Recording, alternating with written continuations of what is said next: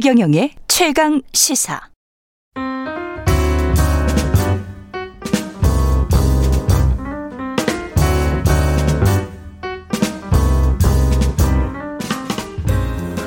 네, 더 다음 미래를 위해 오늘의 정책을 고민합니다. 김기식의 정책 이야기 식센스 김기식 더 미래 연구소 소장 나와 계십니다. 안녕하십니까? 네. 예. 예, 안녕하세요. 예.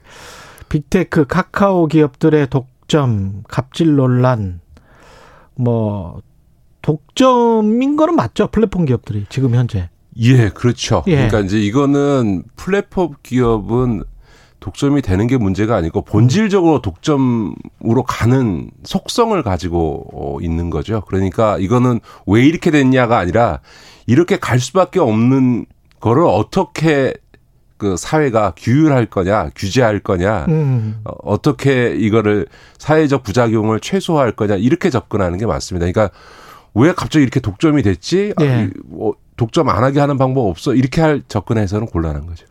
생각해 보면 손정희 회장이 쿠팡에 그렇게 막대한 돈을 쏟아붓고 네, 네. 너희들이 어떻게든 50% 이상의 독과점으로 가서 예, 그래서 시장을 지배한 다음에 그 다음에 뭐 하자.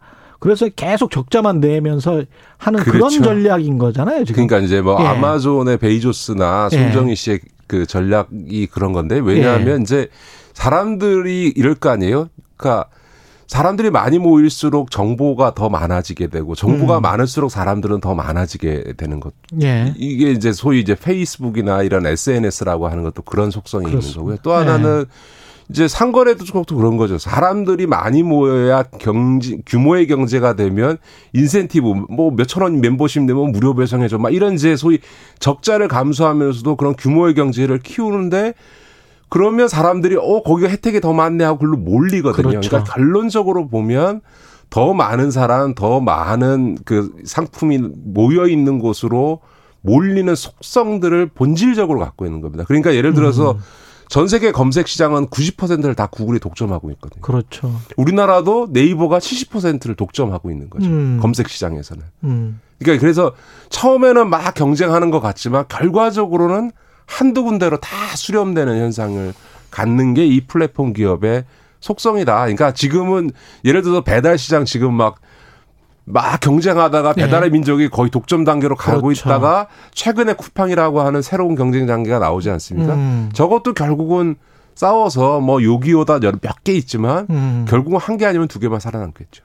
결국은 그렇게 된다. 네. 그러니까 기존의 제조업의 독과점이 형성되는 그 과정하고는 좀 다르네요. 그렇습니다. 네. 예.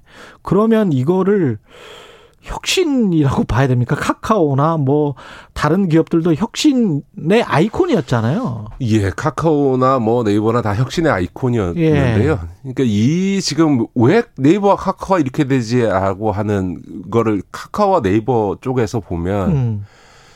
그 이미 거대 공룡 기업이라고 평가받고 있는 네이버 카카오와 그 기업 오너들의 인식 간의 격차와 갭이 있습니다. 그게 예. 무슨 얘기냐면 지금 이해, 네이버의 이해진 카카오의 김범수, 뭐 넥슨의 김정주, 어, NC소프트의 김택진이 다 서울대 공대 86학번 다 동기들입니다. 예. 예. 항공과 뭐 상공과 예. 출신들인데 이, 이 세대가 우리나라 이른바 PC 1세대입니다. 처음 PC를 20대에 겪어본 첫 번째 세대고 그들이 그 PC 세대로서의 첫 번째 경험을 그 90년대 후반에 인터넷 벤처 기업 창업으로 시작을 한 거거든요. 음.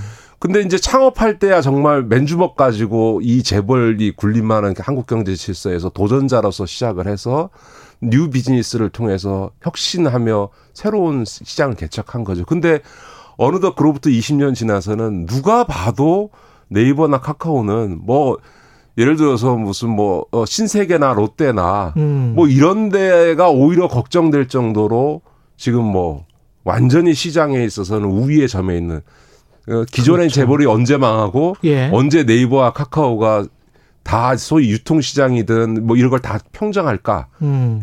관심이 대상이 돼 있잖아요. 그런데도 불구하고 이렇게 객관적으로도 그렇고 사회적으로도 이미 네이버와 카카오는 거의 재벌급 공룡 수준이 됐는데 이, 네, 이 네이버의 이혜진이나 이 저 카카오의 김범수나 그 창업 멤버들은 아직도 본인들이 벤처 창업했던 사람들 같은 마인드를 갖고 있는 거예요. 아.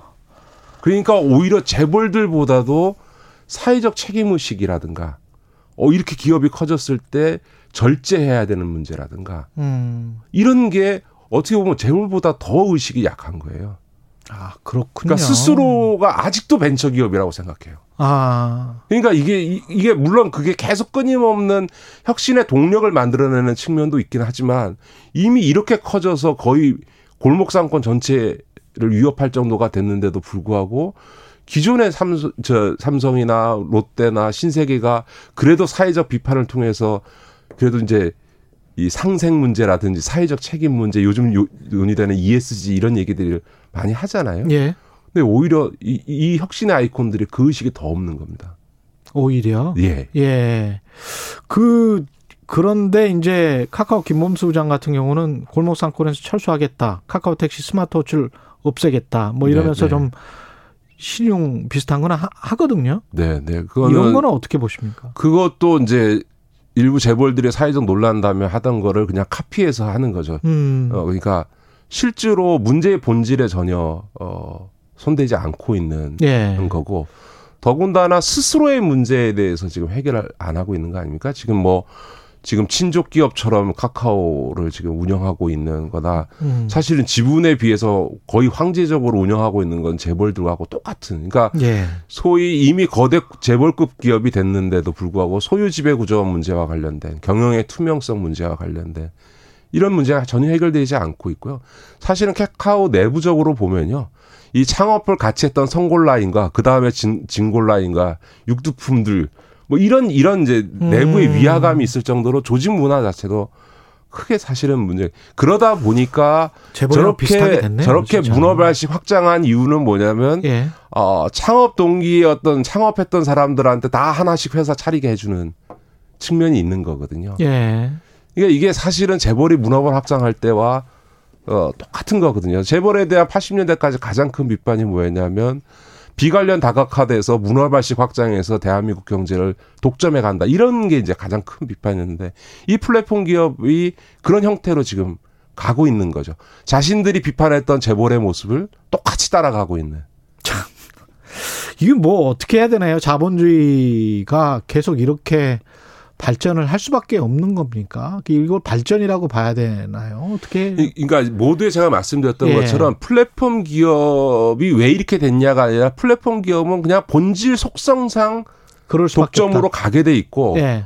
그리고 그렇게 독점을 해가야만 이익이 나는 구조인 거죠. 예를 들면 쿠팡은 지금 한 번도 흑자를 낸 적이 없이 계속 적자인데도 그렇습니다. 예. 불구하고 예. 돈을 쏟아 부어서 예. 결국은 시장의 점유율을 높여서 자기가 압도적 1위 주자가 되면 그 다음부터는 돈을 벌겠다 이런 거거든요. 음. 아마존의 지금 미국의 1등 기업 아마존의 베이조스가 한 게 거의 이익을 남기지 않습니다. 음. 지금까지 경영 전략상에 있어서 예. 물건을 팔고 배송해 주면서도 이익은 거의 없이 하면서도 그것 때문에 그렇게 싸게 물건을 팔고 배송해 주는 대가로 시장을 독점한 거죠. 음. 그 독점해 놓고 나니까 그다음부터 자기 마음인 거죠. 음.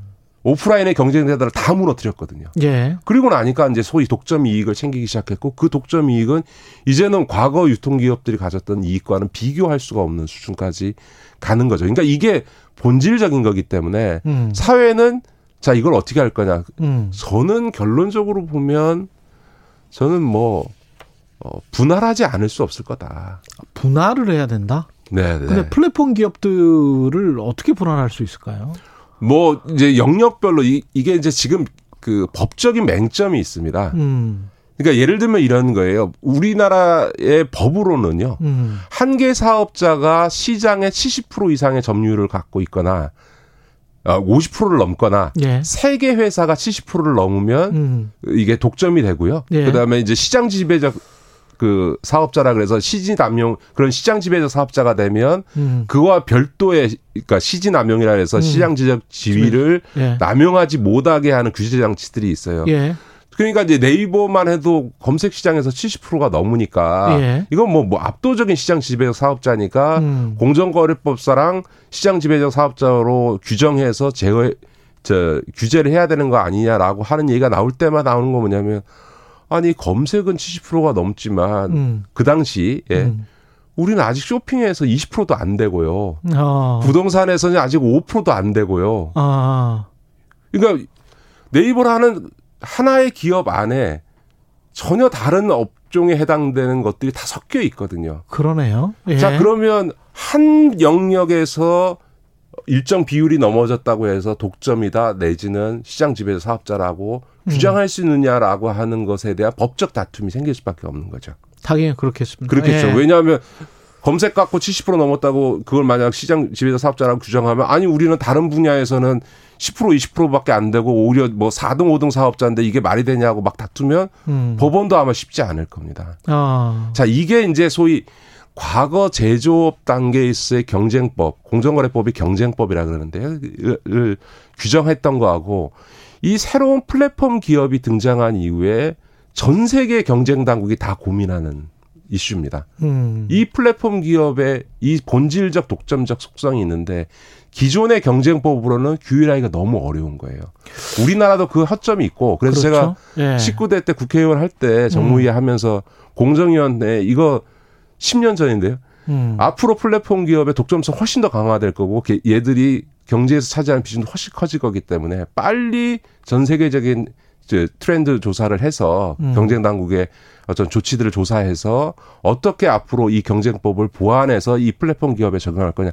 그러니까 이제 지금 공정거래법을 내, 나, 내두고 그냥 두고 지금 플랫폼 규제법을 별도로 만들게 되는 형태가 되는 거예요. 기존의 예. 공정거래법은 규율이 안 되니까. 미국이나 유럽에서는 실제로 어떤 뭐 빅테크 플랫폼 기업에 관한 규제가 실제로 있습니까? 심각한 논쟁거리죠. 지금 예. 를 들어서 구글에 대해서 유, EU 당국에 예. 지금 그거를 분할해라. 음. 소위 검색과 그 외 나머지 분야를 분할하라고 하는 음.